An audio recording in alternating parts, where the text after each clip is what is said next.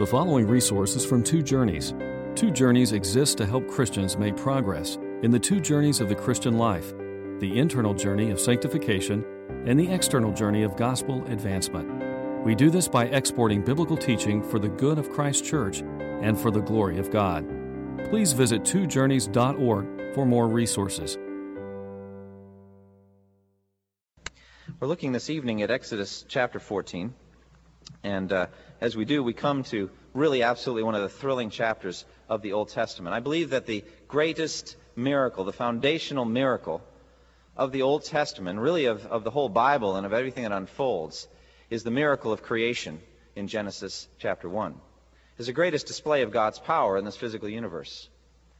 And uh, I think that you couldn't, you couldn't explain anything else other than the basis that is laid for us in Genesis chapter 1 and also Genesis 2. So it is the greatest display of God's power.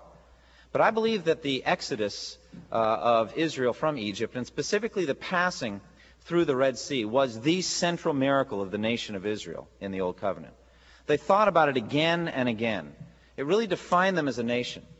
I think it probably was the most spectacular miracle uh, of the Old Testament, and maybe along with the resurrection of Lazarus and the stilling of the storm and a few others, the most spectacular miracle of all time. The kind of thing that if you stood there, your mouth would be dropping open out of amazement. That you would never forget what God did that day. God intended to put on display his great power to save. And he wanted to do it for all time. He wanted all nations and peoples and languages all over the world, throughout all generations, to know what he did at the Red Sea. And so it's been written down for us in Exodus and then again and again memorialized in the Psalms and the prophets so that we would understand the greatness of his power to save. And it was meant to be understood that way. It was meant to be understood physically, yes, but primarily spiritually. That it was a spiritual thing that God was doing there. That he was giving a display, a picture of salvation from sin that day. He wanted people to know because that is the story of all of human history. And he wanted us, when we think of two plus million people going through a sea, with a wall of water to the left and to the right. We are supposed to be amazed at God's great power, but it's not just any power, it's God's power to save sinners and bring them out of bondage into the promised land. The reason I know that is, is in Luke chapter 9. Take a minute and look there before we get into Exodus 14. Look at Luke chapter 9 and see with me again. And we've looked at this a while ago, but it's so appropriate now that we see this. This is Luke's account of what I shared briefly this morning uh, the Mount of Transfiguration. Again, one of those great moments in Bible history. I love to, to ask people and talk. You know, when we're getting together for fellowship, let's talk about spiritual things. Let's talk about the Bible. There's so much to talk about. And so I'll ask questions like, if you could have been there at such and such a moment of Old Testament or New Testament, which one would you choose?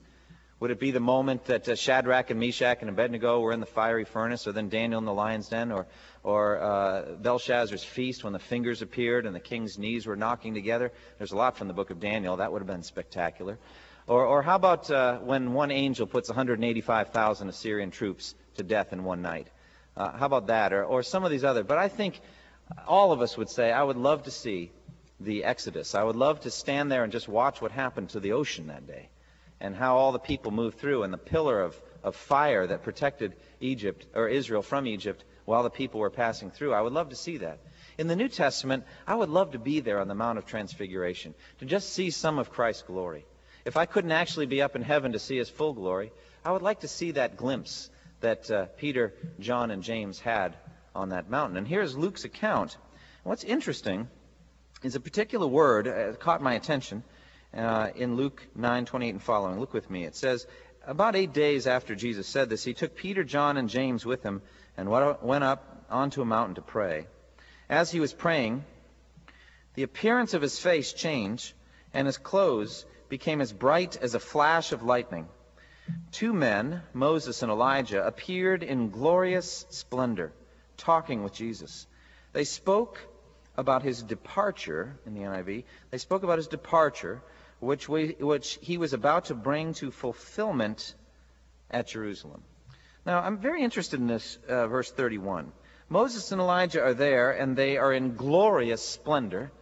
Uh, it says in Hebrews 12 that it is the place of, of righteous souls or spirits made perfect. And so that is a kind of a visible, um, a visible representation of these righteous spirits who are made perfect. They do not, I believe, have their resurrection bodies now. That's the way I understand New Testament theology, that nobody has a resurrection body except Jesus alone. And he has had his since he was raised from the dead, and everybody else is waiting until all of God's people are finished being saved, and then everybody gets it at once. And that's exciting to me. I look forward to that. But here are Moses and Elijah, and they are righteous men made perfect. Their spirits made perfect, and they're talking with Jesus. Well, what is the topic of conversation? What are they talking about? It's very interesting. It says they spoke about his departure in the NIV, which he was about to bring to fulfillment or perfect in Jerusalem. The word departure in the NIV is literally exodus. That's literally the Greek word. They were talking about Jesus' exodus which he was about to bring to fulfillment in Jerusalem. Why don't the, the English translations bring that out? I looked in the KJV and it talked about his decease. That's even harder. they talked about his decease, which he was about to bring to fulfillment. Uh, is that death? I don't know what they mean by decease. I think instead we would just want to bring it over as it is. Just transliterate it and said they were talking about Jesus' exodus which he was about to bring to fulfillment in Jerusalem. Jesus was perfecting the Exodus. What do we mean by that? It wasn't, perf- it wasn't perfect yet. It was physical only in the Old Testament. There was a physical acting out, but the spiritual had yet to be brought to fulfillment. When Jesus died on the cross, when he won for us salvation from sin, when he paid the penalty for our sin, and then made the way that the Holy Spirit might come, and might lead us out on a way of righteousness. That is the true Exodus, is it not? And we who are Christians, we are on that Exodus. We are on, on, on pilgrimage. We're journeying to heaven. We're on our way to the promised land. And Jesus is our Moses. He's even greater than Moses. Moses, a servant in God's house, but Jesus, a son over God's house. And he is better than Moses and leading us on a better Exodus. He is the perfect fulfillment of this Exodus journey. And that's exciting to me. But having said all that, I still would like to have been there back then when the physical Exodus took place. So look with me, if you would, at Exodus 14, at the physical Exodus that Moses accomplished by the power of God. I'm going to read this whole chapter, and we'll just get as far as we can tonight with it and uh, see what the Lord does. Exodus 14, verse 1. Then the Lord said to Moses, Tell the Israelites to turn back and encamp near Pi Hahiroth, between Migdol and the sea. They are to encamp by the sea directly opposite Baal Zephon. Pharaoh will think the Israelites are wandering around uh, the land in confusion, hemmed in by the desert. And I will harden Pharaoh's heart, and he will pursue them. But I will gain glory for myself through Pharaoh and all his army, and the Egyptians will know that I am the Lord. So the Israelites did this. When the king of Egypt was told that the people had fled, Pharaoh and his officials changed their minds about them and said, What have we done? We have let the Israelites go and have lost their services. So he had his chariot made ready and took his army with him. He took 600 of the best chariots, along with all the other chariots of Egypt, with officers over all of them. The Lord hardened the heart of Pharaoh, king of Egypt so that he pursued the Israelites who were marching out boldly. The Egyptians, all Pharaoh's horses and chariots, horsemen and troops, pursued the Israelites and overtook them as they encamped by the sea near Pi Hahiroth, opposite Baal Zephon. As Pharaoh approached, the Israelites looked up, and there were the Egyptians marching after them. They were terrified and cried out to the Lord. And they said to Moses, was it because there were no graves in Egypt that you brought us to the desert to die? What have you done to us by bringing us out of Egypt?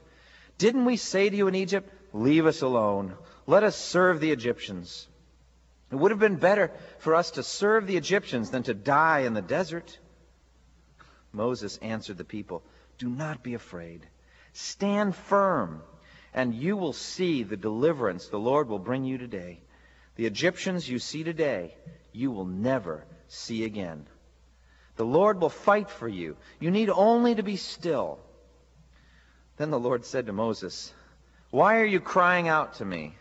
Tell the Israelites to move on. Raise your staff and stretch out your hand over the sea to divide the water, so that the Israelites can go through the sea on dry ground. I will harden the hearts of the Egyptians, so that they will go in after them.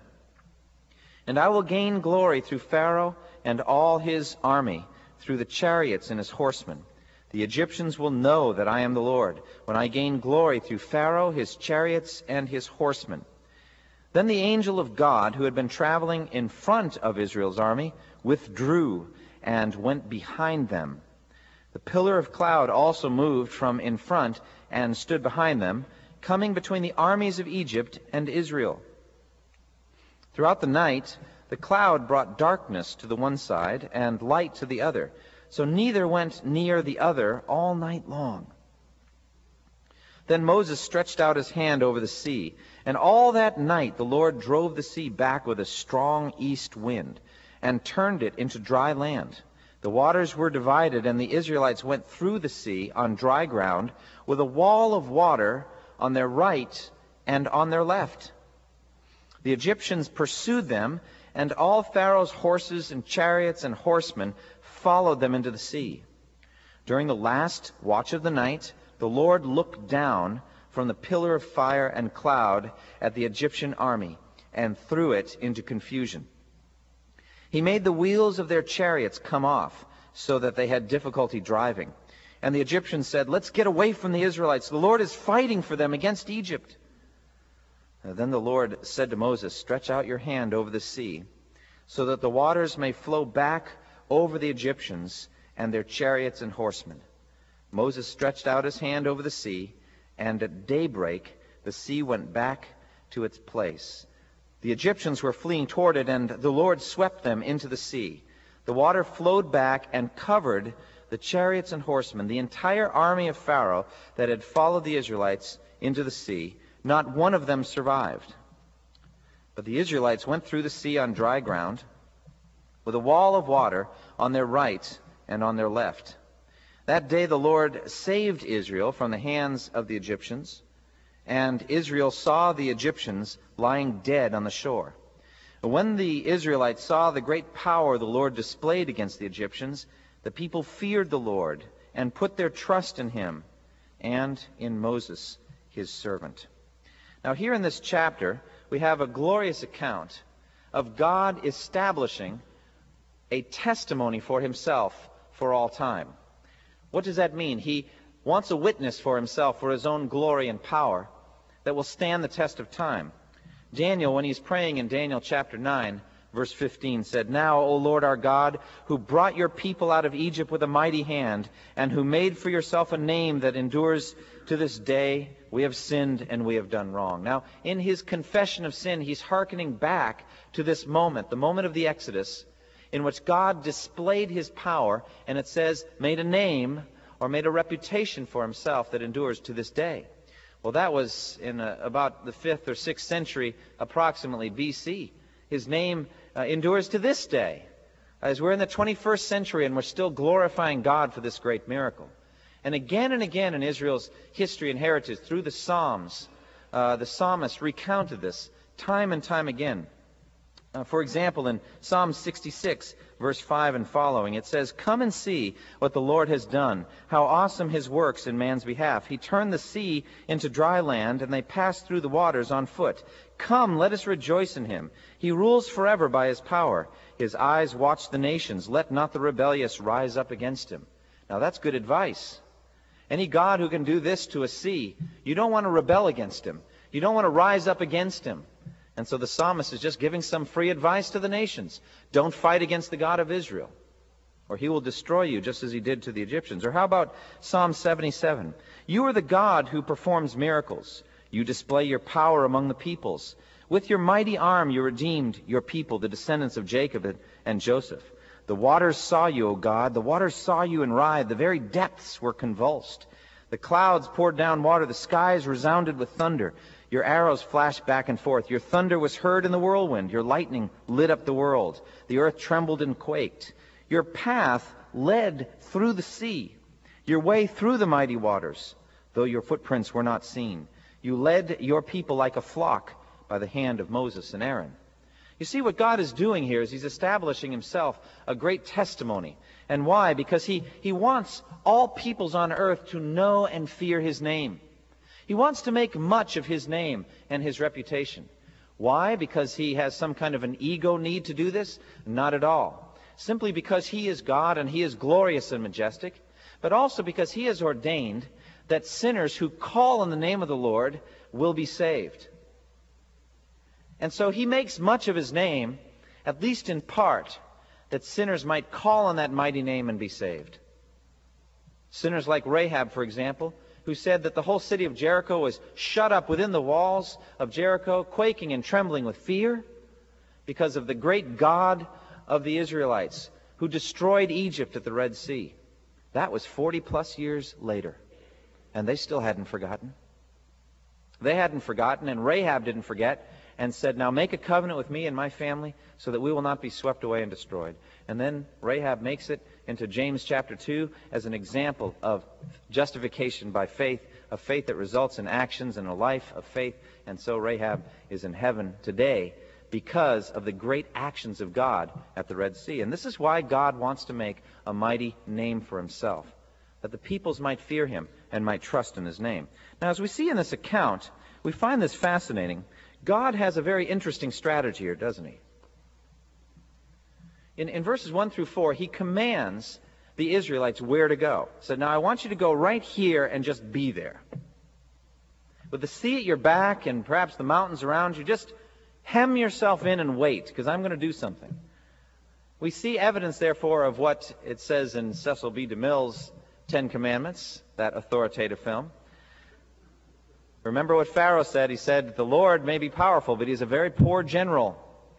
He's led the people where they can't go anywhere else. He's really backed them into a corner. This is really poor generalship on God's uh, part, but God's ways are not our ways, and his thoughts are not our thoughts. He wanted to do this for many reasons. He wanted Pharaoh to think, oh, what a poor general is the Lord. Pharaoh had a tendency to think poorly of the Lord anyway, and so it was just in that natural same tendency again. He's going to give more evidence that God is a poor general. And so he says in verse 2, Tell the Israelites to turn back and encamp near Pi Hahiroth between Migdol and the sea. They're to encamp by the sea directly opposite Baal Zephon. He's very specific about this. Very specific about where they are to be. He pins his people against the sea so that, humanly speaking, there is no escape. And that's exactly what he wants to do. It's very similar to God's generalship when he tells the general Gideon, You have too many men in your army, send them home. Send them home. You have too many men in your army. I don't want them fighting for me. Send them home. And so he pares them down and pares them down until they finally get down to 300 men. And uh, all they bring with them are some torches and, uh, uh, land, you know, uh, clay pots, and that's all. There's just nothing there, and the trumpets. And, and why? Because for the same reason, I don't want you boasting that you did this by your own strength. There'll be no question about it when you realize what I do. And so God, for the very same reason that he acts in that way as an odd general, sending most of the army home, he does the same thing here, trapping his people uh, by the sea. A.W. Pink put it this way Israel were, was so placed that there was no human way of escape. In the mountain fortresses, they might have had a chance, but surrounded by the flat wilderness, it was useless to flee before the cavalry and chariots of Egypt. Really, what's going on here is that God is setting Pharaoh up. He's setting Pharaoh up for the final humiliation. It's amazing how God knows exactly what Pharaoh will think. He says so, remember? He says, They will think that you are wandering around in confusion in the desert and you don't know what you're doing. Look at verse 3. Pharaoh will think the Israelites are wandering in uh, confusion, hemmed in by the desert.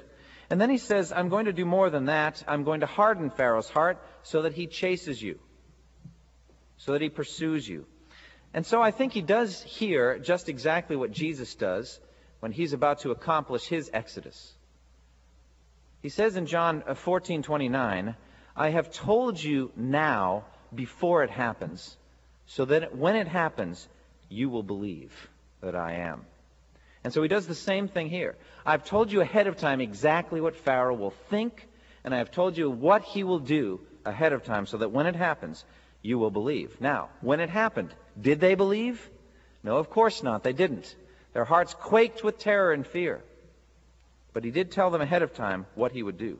God is doing all of this for his own glory. His goal in hardening Pharaoh's heart and destroying his army is that he may be exalted, that he may be glorified. God's glory is the highest priority in the universe. The more I live, the more I read Scripture, the more I realize this must be true.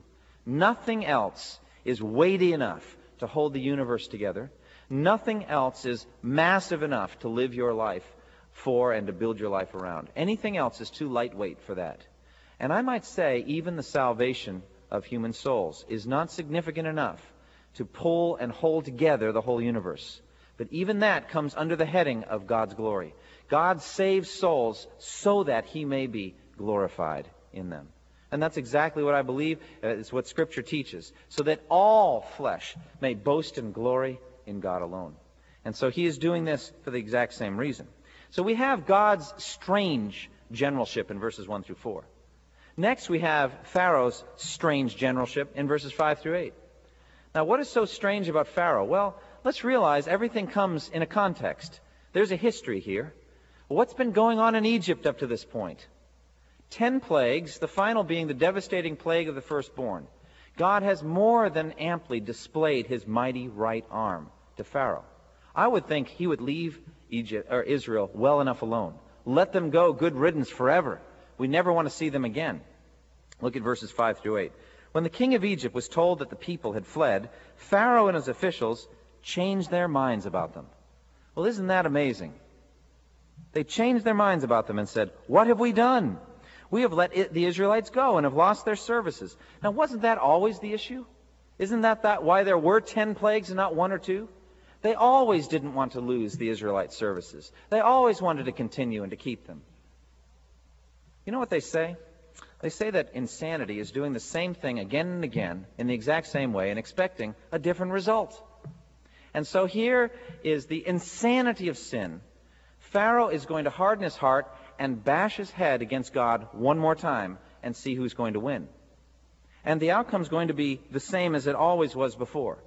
I believe that the essence of sin is insanity. It's essentially irrational. It's insane to think you can take on God, break his commandments, and not pay the price, to, to think in some way that it's going to be different for you, or that it's going to be different this time. So I think, frankly, even more amazing than God's strategy is Pharaoh's attitude. Remember that God had already told us what Pharaoh would think in verse 3. Pharaoh will think the Israelites are wandering around the land in confusion, hemmed in by the desert. A.W. Pink puts it this way How this brings out the hardness the stubbornness of unbelief, how it demonstrates the folly of human reasoning. Granting that Israel, that Israel were entangled in the land and shut in by the wilderness, that they were trapped by the Red Sea, did Pharaoh suppose that they would fall easy victims before his onslaught? What about Israel's God? Oh, see, that's the whole point.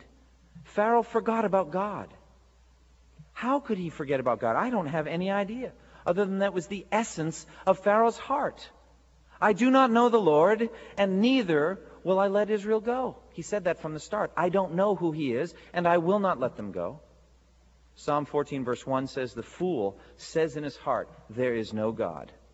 Psalm 10, verse 4, In his pride, the wicked does not seek him. In all his thoughts, there is no room for God. God didn't even calculate into Pharaoh's uh, decision nor into that of his advisors. They didn't even think about God. And you know what's interesting? I was reading this afternoon in Isaiah. It says, All the nations are as dust on the scales. I thought about that before. What does that mean? That the nations are dust on the scales? What it means is they don't make an impact on the final weighing.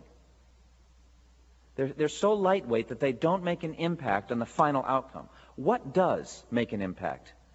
God's will alone. If God wills this, it goes this way. If God wills that, it goes that way. And all the nations are like dust on the scale and have no ultimate impact.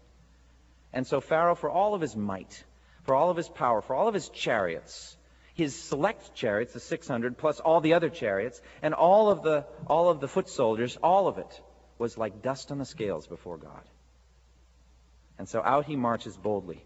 God had planned one more humiliation for the arrogant Egyptians. Realize that God had reserved Egypt's army, the best in the world, and had not touched them yet. He reserved them back for this final humiliation. They hadn't been touched by the plagues. They were ready. They were strong. They were mighty. They were ready to march. Held back for this one last plague, really, one last humiliation. 600 of the best chariots went out, and all the other chariots too. How many we don't know, but I do know this. It mentions in the text twice Israel's army. That's right, I said Israel's army. How many soldiers do you think it would take to take on 640,000 or 650,000 men plus women and children? You've got to have a strong army to do that. And so we're talking a huge army that went out to take on Egypt. And they had to be so massive that when the, Isra- the Israelites saw them, their hearts trembled with fear and knew that they would be destroyed immediately. That's how powerful this army was. But let me tell you something. It says in Psalm 20, verse 7 Some trust in chariots, and some trust in horses, but we trust in the name of the Lord our God. Is that not acted out here? Who was trusting in chariots that day? Who was trusting in horses? Was it not Pharaoh? We trust in the name of the Lord our God. This is important for American Christians at this time. We are, I've heard in various writings and books and articles, the lone superpower. The lone superpower. And I am interested in military technology. I am still a mechanical engineer at heart. I like reading popular science and other things about fighter jets and drones and depleted uranium bullets and uh, reactive armor and all those exciting things. You know something? Those things are dust on the scales. Absolutely dust on the scales. It doesn't matter how mighty is an aircraft carrier task force. It doesn't mighty, matter if you compare that to all of the firepower of World War II. None of that matters. What matters is what God's will is. Americans can be lured into trusting in horses and chariots and not in the name of the Lord our God. Our army is frankly no more impressive to God than Pharaoh's was. It is nothing for God to overthrow a mighty nation like Egypt or a mighty nation like America depending on his will in the matter. And so we must not, as American Christians, trust in military power. Not at all. We must humble ourselves before this mighty God, who's every bit as powerful today as he was back then, and every bit as holy as well. The simple lesson here is if God is for you, who cares who's against you? But if God is against you, who cares who's for you? All that matters is God and being with him and having him with you. And so, in verse 8, the Lord hardened the heart of Pharaoh, king of Egypt, so that he pursued the Israelites who were marching out boldly. I looked up that word boldly. It literally says they're marching out with a high hand. And I think it really ticked the Egyptians off. Who are these former slaves to march out so clearly and boldly? Don't they know who we are? Don't they know who they are?